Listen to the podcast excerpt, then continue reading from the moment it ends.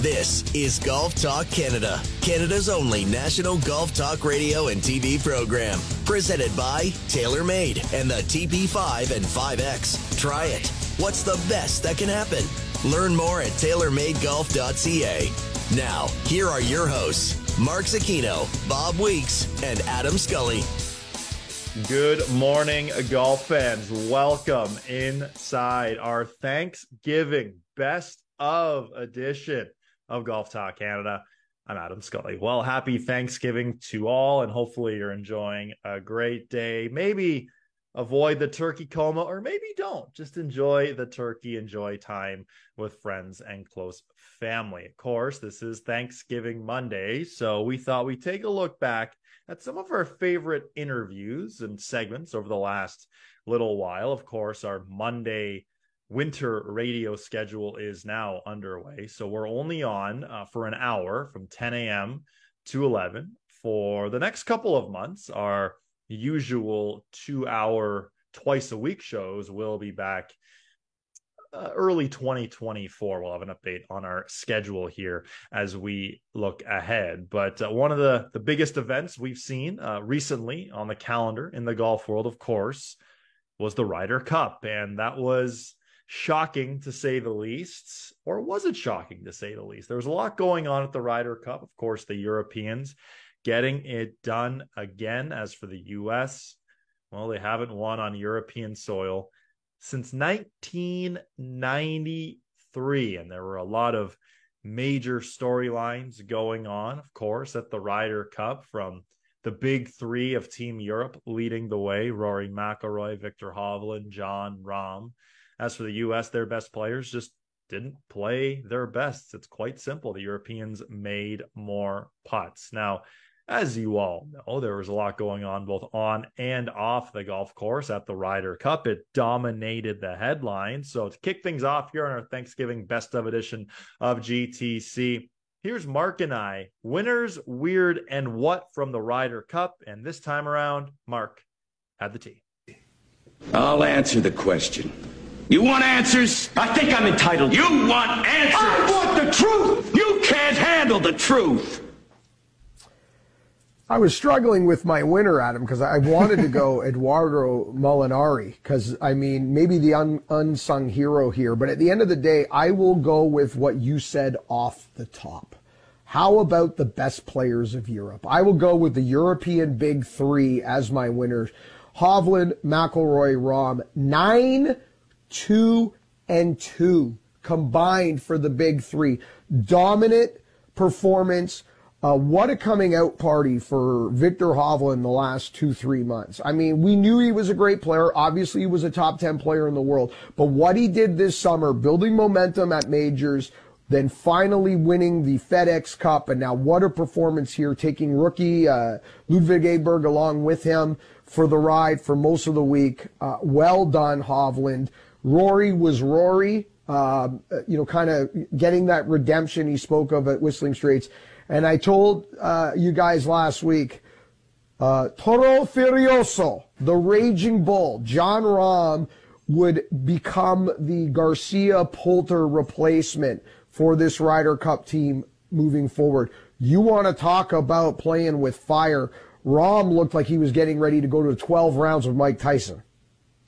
Did he ever? He was fired up throughout the weekend. Almost made a pair of hole in ones too. He was he was so much fun to watch throughout the weekend, and it was a great match too. The Sunday's singles split with Scotty Scheffler. Now Rahm and Scheffler played a couple times in Sunday singles at the Ryder Cup throughout their careers. Jon Rahm, Team Europe, their best players, just played better.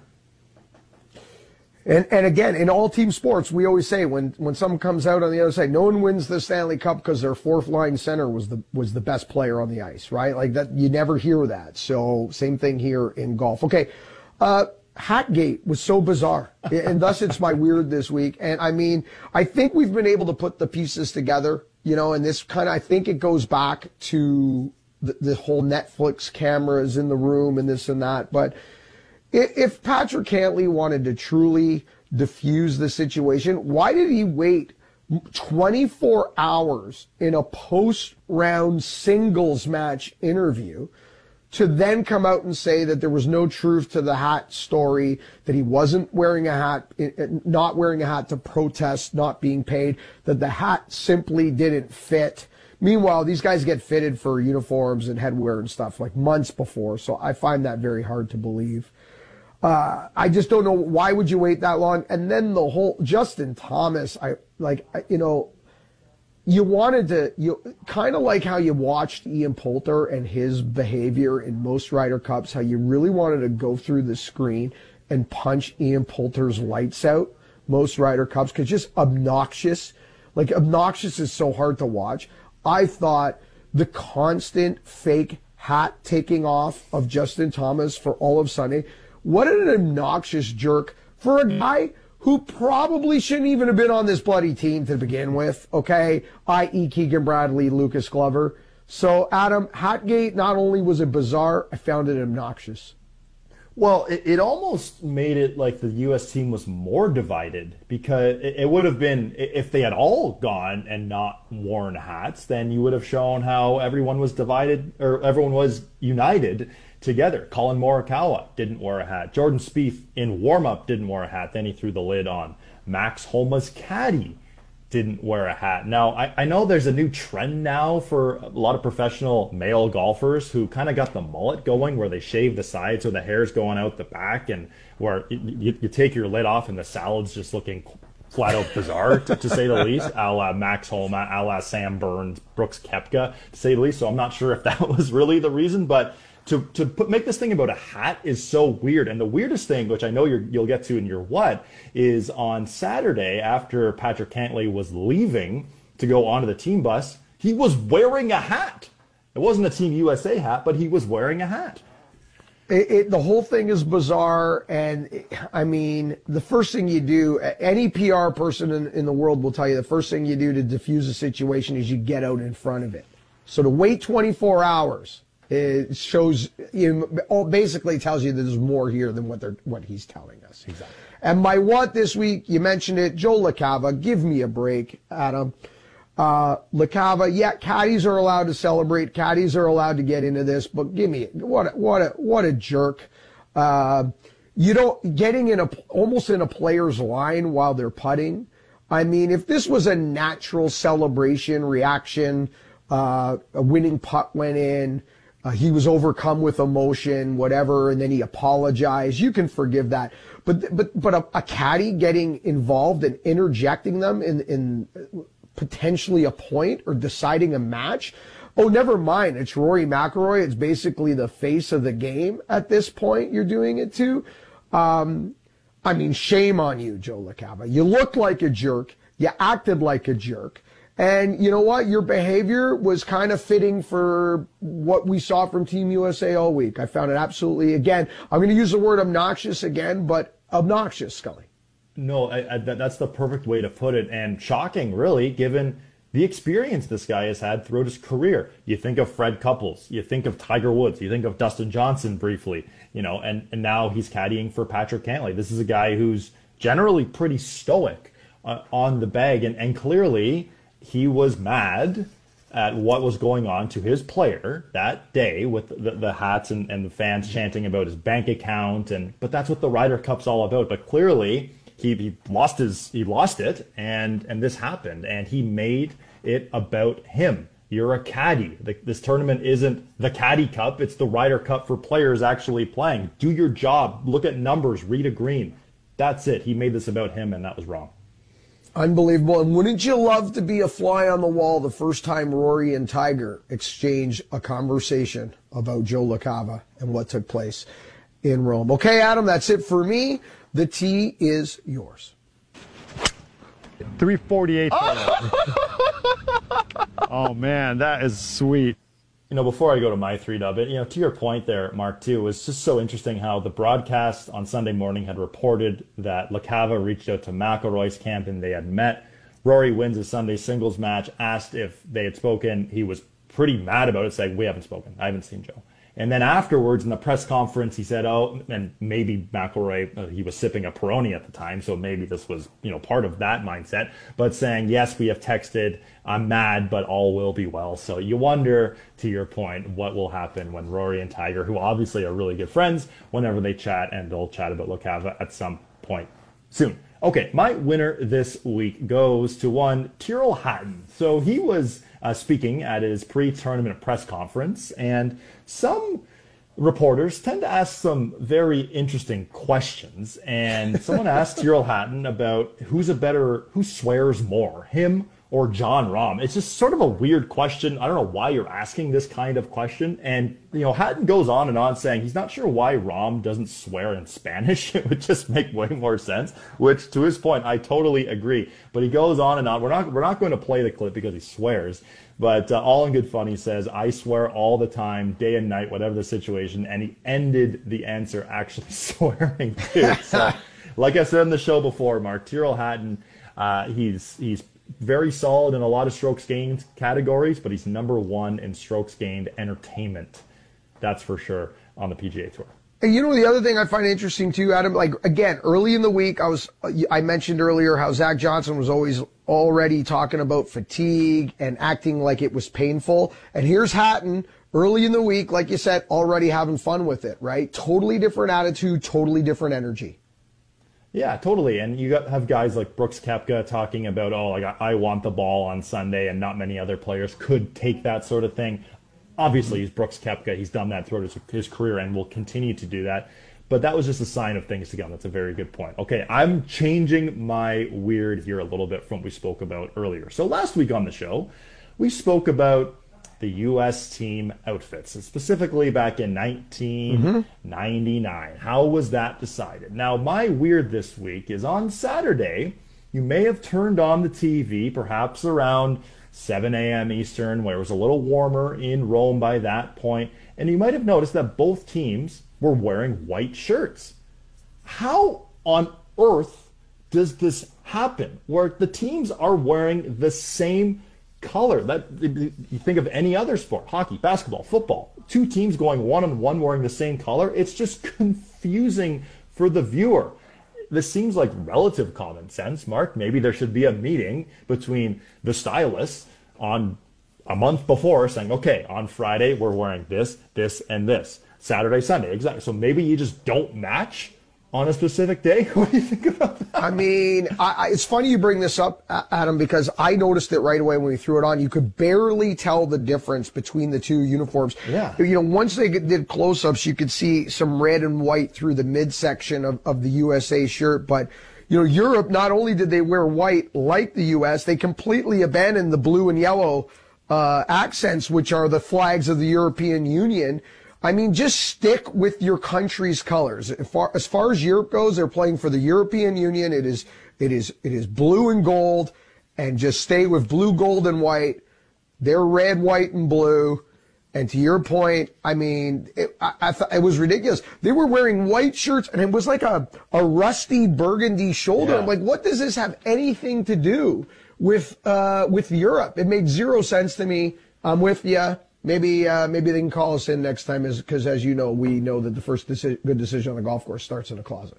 Exactly, and even on Friday too, the Europeans were wearing like a baby blue, and the states were wearing like a darker blue. It's still kind of confusing. Maybe you just swap mm. back and forth. It's it's so simple. But anyway, like, like you mentioned, if we were running things, things would be uh, a, a lot easier for the golf world. And my what this week. We're also not going to play this clip because this is way TMI. But uh, Sam Burns was asked in a in a uh, interview before the week began how he found out he made the U.S. Ryder Cup team. I, I don't think you've actually uh, heard this, Mark. So basically, uh, Sam, everyone received the text. I believe it was a Sunday heading into a Monday, saying or from Zach Johnson saying, "Okay, I'm going to call you tomorrow." So he gave that little teaser.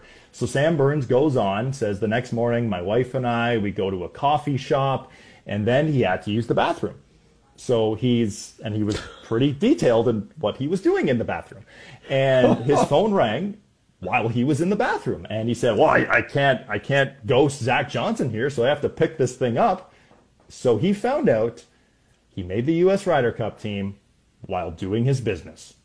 I have not heard that before, Mark, but that. Well, you know, some, yeah. as you get older, Adam, you know, some of your your best work and your best thinking gets done in there. Re- really does. If I want a new creative idea, or I really have to crunch out uh, some numbers or a good thought, that's uh, typically where you'll find me.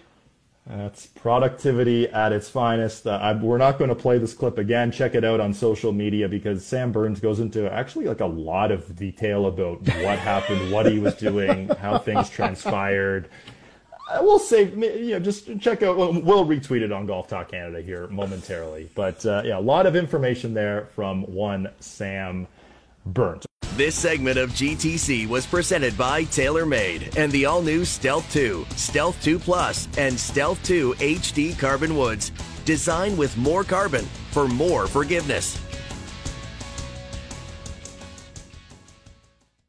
This is Golf Talk Canada, presented by TaylorMade. This segment of GTC is brought to you by Caddy Time, the Uber like app that allows golfers across Canada to find affordable, qualified caddies to any round. Visit caddytime.com. Download the app or talk to your PGA professional today. Welcome back, Insider Thanksgiving Best of edition of Golf Talk Canada. I'm Adam Scully. Well, a couple of weeks ago on television, we aired a Canadian special where we look back on the wonderful year that it's been for golf in Canada on the professional level. Of course, Nick Taylor leading the way, that iconic putt to win the RBC Canadian Open. That's something that we will never forget. And during that special, Mark had a chance to go one on one with Nick months after uh, that great moment where the two of them spoke about what it's like being the RBC Canadian Open champion months later, and what's what Nick Taylor's expecting for this upcoming season. Here's Mark with Nick Taylor. Nick, thank you so much for taking the time to do this. I know this is kind of a bit of a time of year where you're doing things and uh, you're busy with things that are not necessarily PGA Tour related. We'll get to that uh, before we say goodbye, but um, we can't take a look back at the year in Canadian golf without taking a look back at one of the greatest moments in the history of Canadian sport. Uh, really transcends the game. When I say that to you, what, what do you feel? What, what are you comfortable even hearing that? Uh, I don't know. I, I, I guess in time it's it's started to sink in of of uh, I guess the magnitude for Canadian Canadian golf. Um, you know, it's still fun looking back at your call, looking back at uh, the highlights of just that putt. You know, obviously having one of my best friends, Dave Markle, on the bag, our reaction. Just you know, I think over time it's sunk in, but there's still times my wife and I sit on the couch, look at each other, like, did that really just happen? uh, it's been a fun couple months to uh, to do that, and, and again, it's it's going to be nice to have some time off and and kind of reflect on that over the next two three months when you do think about it, when you go back to that moment, can can you put yourself there? Do those feelings come back? Can, can does it feel different now than it did at the time? I'm imagining at the time the the adrenaline rush must have been uh, uh you know off the charts. Yeah, you know the, the strongest kind of memory of feeling that I have is is when the putt went in and my kind of look over to Dave of you know, almost pure disbelief. And then just when he tackles me and just pure joy. It, it was uh it was quite a memory right there. A lot of it after it is is I don't remember a whole lot. You know, now it my perception is just the uh the coverage that I've seen. So um no, there's certain parts that are very vivid still, other parts I kind of blocked out forgot. But uh no, a lot of adrenaline was going on. Probably the rest of that week, to be honest, into into the U.S. Open the next week. Um, there's a lot of a lot of fun times after that. You were having a great year before we got to Oakdale. You almost won in Phoenix. You looked so calm. Um, I remember being under my headset. I was with Rory McIlroy for most of the week, and on the I believe it was around the eighth hole on Sunday, my producer said, "Mark, go find Nick Taylor. Uh, we think he's on eight. You know, you were somewhere around eight. So I went and and and searched you out. They're gonna, you know, put put me on you because our producer felt like, okay, Nick's onto something here. There's something special coming. Uh, did you, did you feel it that early in the round? How were you able to stay so calm? Because I remember calling uh, most of your round. I was a complete nervous wreck, if I'm going to be honest, because I felt like I was hitting every shot with you, trying to will it into the hole. And I'm trying to not let that come over my calls because, you know, we're mm-hmm. not supposed to be cheering for anyone, but it was pretty clear who I was cheering for, and, and yeah. rightfully so. But how are you able? Because you you gave this uh, feeling that hey, I've got this. Were you feeling that inside, or were you just covering it well? You know, like you said, I felt like that whole entire season I was playing well. I had confidence playing in some big moments, you know, dating back to, to waste management in Phoenix. So starting the day, I felt comfortable. I had played two great rounds. The second and third round had a lot of momentum going. Felt like we were reading the greens really, really well. And, um, you know, vividly, I remember a par putt on one and three was, was crucial to kind of keep the round going. And then from then, you know, I played that front nine pretty much incredible all week. Uh, a lot of guys were maybe even, just holding on, trying to get to probably the eighth hole, seventh hole, and get the round going. And I was three, four under through six, seven holes the last three days. So that really got my rounds kick started. Um, you know, and from there, I just tried to let it take over of kind of some past experiences, not let the moment kind of overcome me. And um, I was able to do it. But yeah, it was a lot of fun being that moment because you could feel the energy of the crowd. You knew the importance of it. Um, I didn't look at a leaderboard really all day. I had a sense of where I was. And uh, the funny part with when I did the walk and talk, I think on the 15th hole, um, Jim Nantz had mentioned over it that, you know, we never had this somebody do this in the final round, let alone the person leading the golf tournament. I was like, well, I guess I'm leading the golf tournament now officially. So, uh, so many little things in that day that were, when you piece it all together, it's uh, pretty remarkable. Well, I, have got to let you know that when that moment was happening, I was losing it off air in my headset because I've got friends on the CBS golf team, uh, one or two of which that used to work on our radio team. And uh, I was going nuts saying, I can't believe they're doing this. Leave them alone. Why are they doing a walk and talk on a Sunday with a Canadian who's leading the Canadian Open? I was absolutely losing it in our headset while that was going on, but thank God it, it didn't faze you like it fazed the rest yeah. of us. So, yeah, um, yeah. What's the encore? I mean, we're going to be in the fall. You're going to play limited in the fall. Uh, before we started the interview, we are talking off air. You mentioned you're going to play Vegas and Tokyo. So, mm-hmm. how does this change your perspective for 2024? And correct me if I'm wrong, but my gut tells me that there is one thing on your calendar with a big bullseye around it, and it's about a year out in Montreal on the President's Cup team. That's a huge goal of mine. I think next year there's going to be a lot of big events that I'm now in. You know, having the successful season that I had with the majors, you know, signature events. Uh, the Olympics is one. You know, we've we've had it twice now, and that's definitely on my calendar. But like you said, about a year from now, President's Cup, where's he being the captain, uh, being in our home country. Um, there's a lot of things there that it's uh it's kind of the peak of the pyramid where I'm look, working towards. So um, yeah, a lot to be motivated for still, uh, and that's probably you know that's the end of the road, but that's definitely the uh, a lot of motivation here to make that team. Uh, before I ask you where you are and let you get to the business on hand, because I know you're busy on the West Coast with your uh, with your charity event, how much are you and the guys talking about the Presidents Cup? Like, do you, Adam, Corey, uh, you know, Adam, do you guys you're chatting a lot about next fall and what it would mean to get you know uh, a lot of Canadian jerseys, so to speak, on that squad? Yeah, I think it's all on our you know goal list. Um, definitely a team that we want to be on. How much talk of you know if we if if we be on the team who we play together? Not much going on there. I think Adam and I have Adam Howe and I have great rapport. We obviously played great at Zurich. We've played well at the World Cup in the past. Um, pretty sure I've snagged him for the for the Zurich this coming year as well. But um, yeah, I, I, think we're all looking towards that. If, when hopefully we could get on the team, we'll figure it out once we kind of do that. But I think all individually, we're just really trying to make that team. All right, tell us a little bit about why you're at West here. You're at your charity event. What uh, what's the charity? What's the event? Where what golf course are you at today? Yeah, so we spent a lot of time uh, in Abbotsford, kind of for September after the season. Um, it's gorgeous up here. It's a little hot down in Arizona, so we've had a charity event now since I think our sixth year. Uh, we bounced around a couple of times. This year we're out at Cultus Lake Golf Club, which is in Chilliwack. But you know, the whole goal of our our charity event is just to support com- uh, community charities. Um, Abbotsford, where we my wife and I grew up, out in Chilliwack. Um, we're kind of piecing it together with a junior day at my home club, Ledgeview Golf and Country Club, on Friday. Um, total over 100 juniors have kind of registered already, so it should be a lot of fun. Uh, spend a couple hours with them and do a clinic up there, so it'll be a lot of fun. Awesome, uh, awesome, Nick. Thanks so much. Uh, listen, on behalf of everybody, uh, I know you've you've heard it time and time again, but uh, thank you for an absolutely incredible moment in Canadian history. And on a personal level, uh, thank you for the greatest moment of my career. The only problem with this, Nick, is uh, it's all downhill for the rest of the way for me. I, am never gonna get there again and feel that again. So that's the only negative. Well, I I appreciate it. It's nice to have your voice back too. So we're, yeah. we're all good there.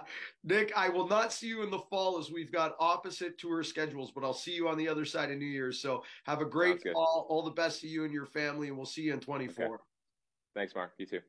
This segment of GTC, presented by TaylorMade, was brought to you by Caddy Time, the Uber like app that allows golfers across Canada to add affordable, qualified caddies to any round.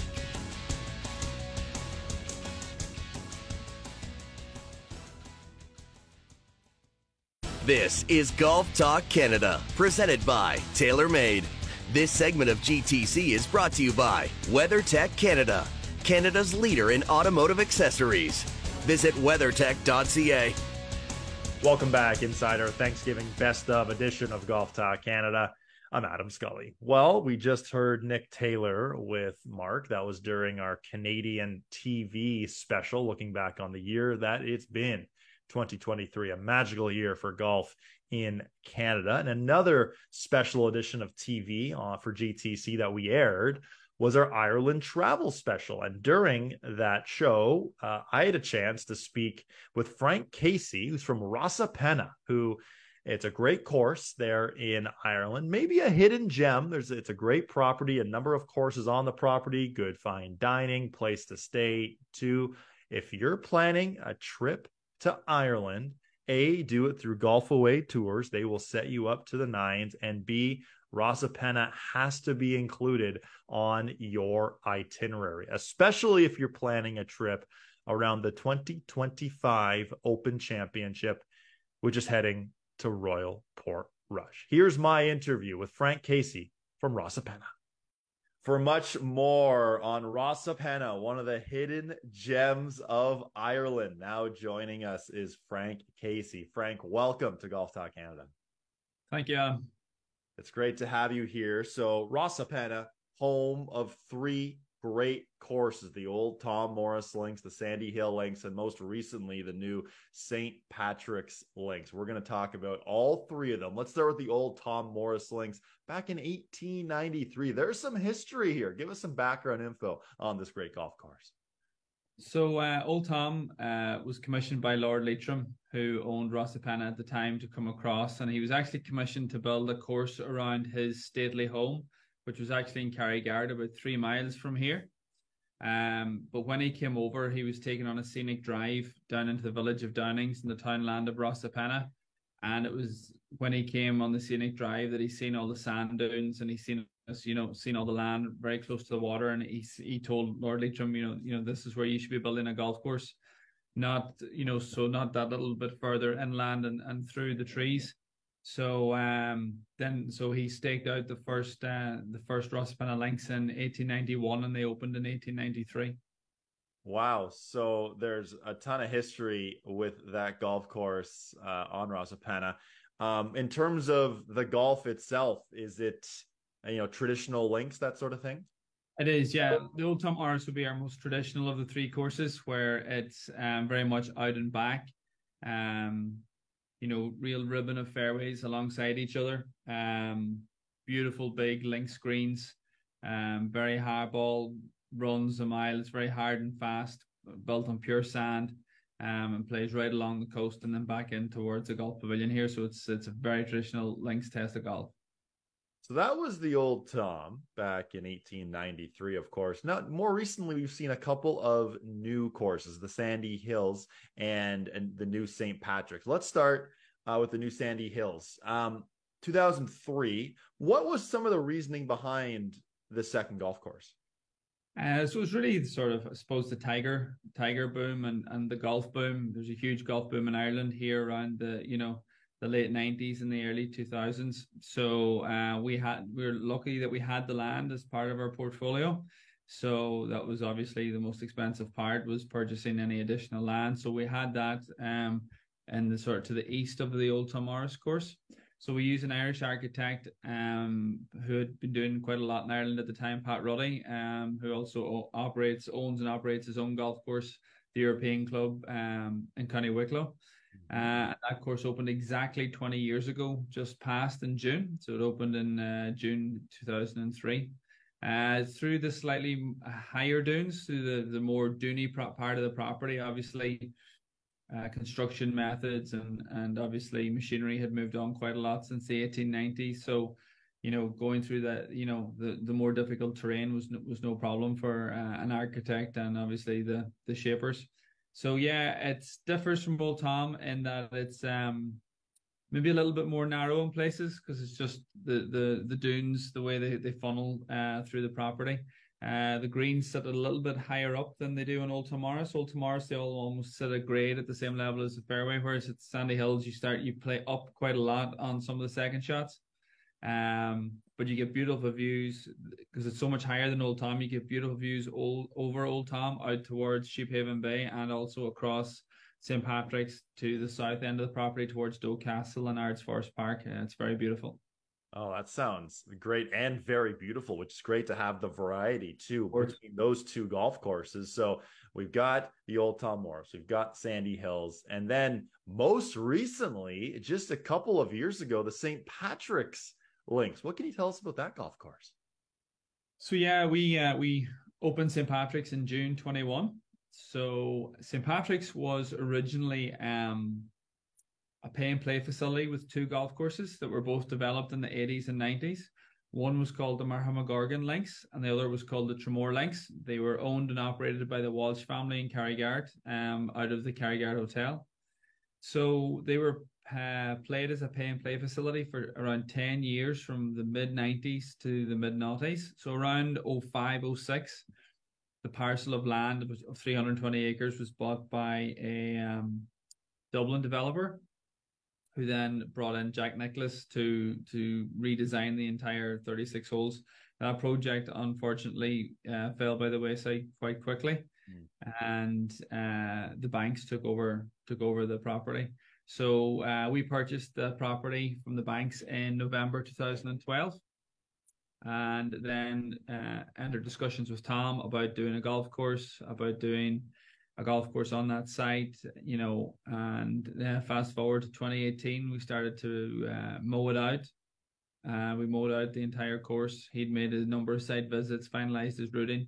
So we mowed it out in 2018. We actually built a couple of greens in June 2018.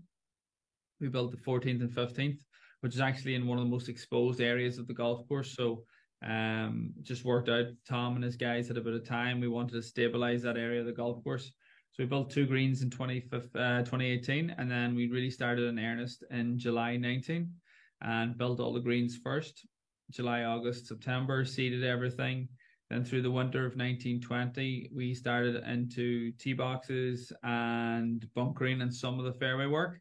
Then unfortunately, COVID hit us in March 20, which kind of stopped us in, in our tracks for, for a little bit of time, but we're quite lucky we were able to kind of keep going. We kind of construction was almost deemed under golf course maintenance. So, you know, we were allowed to, you know, keep going. Uh, we didn't have all the staff here that we wanted. Some of the guys had to had to leave the country, but you know, some of them were able to get back. And then yeah, so fast forward, finished everything up through uh, through the summer of 2020, and then opened in June 21. Wow. Uh, and obviously, this newest course has been recognized in a big way. Uh, it was the highest new entry at 55th uh, in a recent golf magazine top 100 in the world rankings for a course this new. What's it like to be recognized like this? All of this hard work that's put into a great golf course like this. Yeah, it's it was be beyond our wildest dreams to you know even to just scrape into that that ranking at somewhere between maybe 85 and 100 would have been you know a dream come true. But to go in as high as 55 was you know a real seal of approval by you know by the rating panel and and by the magazine, and obviously everybody involved was extremely. Uh, extremely happy with with something as you know uh, to have and so early because the conditioning of it in 2021 it was only just open you know it was still um you know you can still see some of the construction scars nothing was fully growing in. It was you know it, it takes time to bed in an awful lot more time to bed in a links course than obviously you know a parkland or heathland.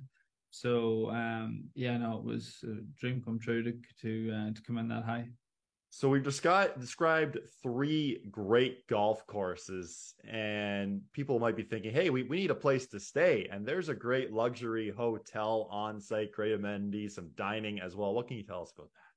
That's right. We're very lucky. We, um, you know, the golf, the golf, and the accommodation kind of go hand in hand with where we're we're located. You know, um, we're two hours from Belfast, just over three hours from Dublin, but you know we're we're quite remote. Um, so like the hotel wouldn't work without the golf and vice versa. So we have a seventy bedroom hotel on site, um, with a number of Bayview suites with balconies overlooking the beach. It's uh, if you go onto our website, you'll see how close uh, the proximity to the to the beach. Um, so you get beautiful sea views from your bedrooms. Um, beautiful restaurant overlooking that same beach, and we have food options not just in the hotel but in the main golf pavilion, which is the main golf hub, serving lunch and dinner. Um, so yeah, it's it's it's a it's a full full on golf resort. Whenever you come here, there's we have everything that anyone might need, as well as a a full practice ground, which is located just across from the uh, the golf pavilion. So full practice ground where everybody can you know do you know we have. Uh, PGA pros who come with groups, so you can do tuition, you know, or just simply go and warm up before you play. So you've everything that that anybody might need. Now, before we go, you mentioned groups coming through. Now, of course, the Open was held at Royal Portrush back in 2019. It's heading back there in 2025, and that means there'll be a lot of groups planning a trip around going to the Open, and Rosapenna will obviously be a, a, big destination for people to check out, whether it's before or after the Open. What did you guys learn from 2019 in terms of people coming through that you'll be able to apply this time around in 2025? Yeah, that was uh, obviously the first time we experienced that. Um, July for us would be a, a very busy month anyway, but you know, with that added number of players and the and the, an awful lot of players were playing in a town called Letter or staying in a town called Letterkenny, which is just 25 minutes south of Rosapenna. So they were staying there and then going into Portrush every day, um, or every second day, and then then doing the other day where they would go golfing. So the, you know they were right beside us. So yeah, it's uh, and now with the addition of St Patrick's, we hope to have people visiting Rosapenna on a on a multiple days and not just coming for one round that they'll come here two, two, maybe three times and go to the golf two, maybe three times uh, in the sort of a 10, 12 day period. But it was extremely busy in 2019 in and around the Open. It was, yeah, it was, a, you know, a great thing to see for our whole Northwest region to be able to, you know, feed off, you know, one of the, the biggest golfing championships in the world.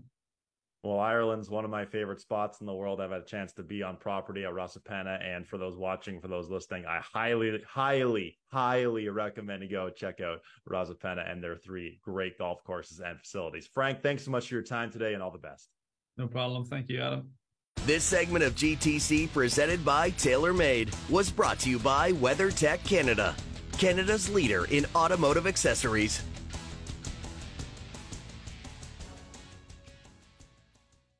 This is Golf Talk Canada, presented by TaylorMade.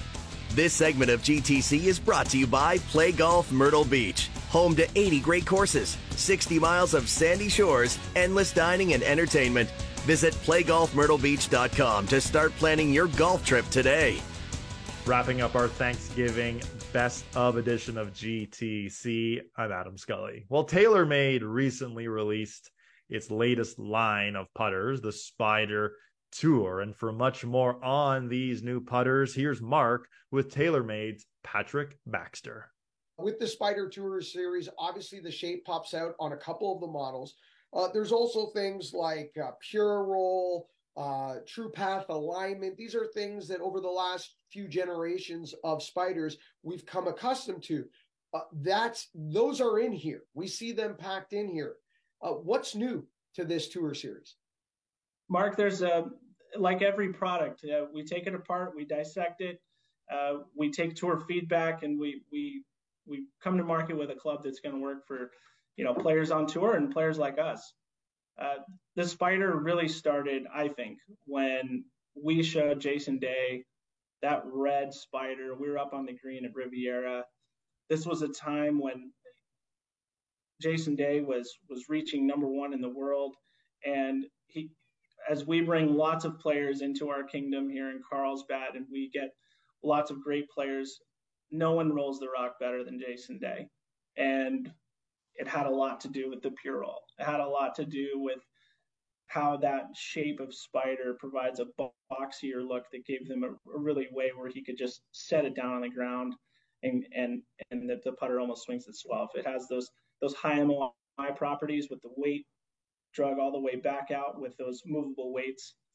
So there's a lot a lot of new um, technology under the hood here with Spider. Uh, first off, we took uh, with working with our irons team, we are using a one-piece construction for all these models, and that is uh, taking a technology that we use in our irons called thin wall undercuts. So what we have in this new Spider franchise is a one-piece material, and it is thinned out in areas where we're able to push weight to the extremities. And we're also using our TaylorMade swing weighting system weights that are you can find them in our drivers. We've been using those TSS weights in our drivers, and we're placing those weights in each one of those uh, spider models in different positions. So you'll see the kind of jet engines in the back with the Spider Tour, and you'll see in the Spider X that those weights are placed uh, further back. And then the newer models, you'll see that those TSS weights are further forward. And they're all giving different CG properties, different levels of stability, um, and, and they're all going to swing a little differently. So, how I understand this is we're taking iron technology, we're taking driver technology, things we have learned over the years through research and development, and we are using them now in putter design to create not only extremely high levels of MOI, but moving around how the weight can work if you're a straight back, straight through, if you like a little arc, or for that matter, kind of leading down this new road of counterbalance. We've seen it already at the Open Championship. You have, um, you know, we had a winning putter out there uh, with counterbalance grips. We're excited to show in this launch, we will have in the Spider Tour, uh, we will have a 38 inch counterbalance model that'll be featured with a Superstroke 3.0 shape. That's that bigger uh, Superstroke grip uh, that was been very popular on tour. We've seen uh, many players use that that longer grip. So uh, you will see that at, at, stores in the Spider Tour model um, as well. All right, so we have four new models right now. A fifth one coming next spring. We'll we'll hold that that back as a teaser till the end for now. But currently, we have Spider Tour, which is going to look very familiar to the Spider fans out there. That is that very much that iconic look. Spider Tour X, which is a model that has become popular over the last few years, certainly a shape that is extremely recognizable to TaylorMade and Spider fans. And then Spider Tour Z and Spider Tour V. To me, those jumped out right away because for me personally, those are different shapes in the Spider family. Well, over the past couple years, Mark, you know, you've seen different shapes from TaylorMade. We had our TaylorMade G Spider GT. Uh, this year in market, we had our GTX. Um, taking a step back, when we first came out with Spider X, we still wanted to have a stable putter, but give it more of a modern look. Give it more of a stable, uh, a streamlined look per se. Uh, converting a blade player, they, everyone knows that the mallet will offer a level of forgiveness on mishit, misstruck putts. Um, what we found in, in data is that Rory McIlroy's distance control really improved by converting into a mallet. And that's why we still see him going back to Old Trusty with Spider X. It helps him with his distance control. Um, in this new Spider Tour, I'm excited because we're using True Path in that Spider tour, uh, tour shape. And it's the True Path that really excites the tour players. Um, Scottie Scheffler, I know that there was, a, he's been experimenting with spiders. And a number one was he loves the way True Path helps him line up. Uh, when we work with guys like Collin Morikawa, even on his blade putter, Pure Roll is the number one technology that he says you got to get the whatever you make for me, you guys just keep my insert. I love the performance of Pure Roll. So uh, all those technologies are, are purposeful and they they help all players. All right. Speaking of tour feedback, the the world's the golf world's eyes are headed to Rome. Right. This is the one we've been waiting for. We've got TaylorMade players on both sides of the fence here, whether you're cheering for Europe or cheering for Team USA. Uh, could we see a Tour Series model show up at the Ryder Cup? What's the feedback been like uh, instantly from Team TaylorMade? Yeah, the, the moment in time when uh, Bucky Coe, our putter rep, went out to he went out to Chicago for the BMW Championship, and that was the we gave all of our stable of players, that being Fleetwood, McIlroy, uh, Collin, and Scottie, we we gave them a slug of a, a lot of different prototypes uh, of these Spider Tour models. You, you saw Scottie Scheffler put the Spider Tour X into play. We made him a special prototype with um, further weight out forward. He he kind of desired a more of a forward CG style, so we made him a, a special model. Um, but all these players left the facilities at the FedEx Cup playoffs with spiders in their hands, and we're excited to see what will happen up in in, in Rome. But this is a different time for TaylorMade to be launching a putter, mm-hmm. um, and and really, this is our opportunity to get off to a great start for next year. Um, this is a time when they're going to tinker, they're going to experiment with some different putters. They, they know what their performance looked like throughout this summer, and and this is a good time for them to experiment or change.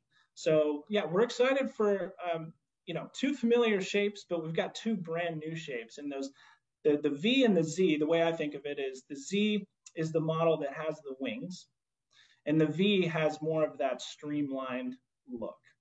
Um, Tommy Fleetwood gentleman on the other side of the pond who had a great uh, tournament at Wentworth, and he's one of the hottest players in golf right now. He provided some great feedback on our two new models, the Z and the V. Um, he almost, when you look at the Z, that would be the model that has the wings. Um, what we've done is we've provided a, an area where most, most of the putter lies low to the ground. A lot of the putter sits on the ground itself.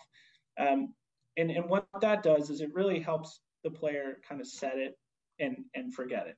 It's almost like you just kind of set it down. You're lined up. You get that visual alignment cue from TruePath. Um, we've armed these putters with a brand new double bend shaft. Really shows great face angle, uh, about a half offset on the putter. So definitely take a look at the new shaft structure that we have in our face balance models. It's a new double bend. Um, that was picked up by Fleetwood. He really, he said, boy, I think he said on, on when we had him on camera, like everybody should putt with this putter. And then the, the V model that does not feature the wings, uh, he kind of paid homage to it, almost helps him um, rotate the putter. And that was interesting that he picked up on that because if you turn that putter over, you see that those TSS weights are slugged all the way up close to the face. And that's what's kind of giving him that more rotation. And thanks so much for taking the time to do this. I Canada so excited about this new product. Can't wait to get it in my hands and try it myself. We appreciate you, Mark. Look forward to teaming up with you sometime soon.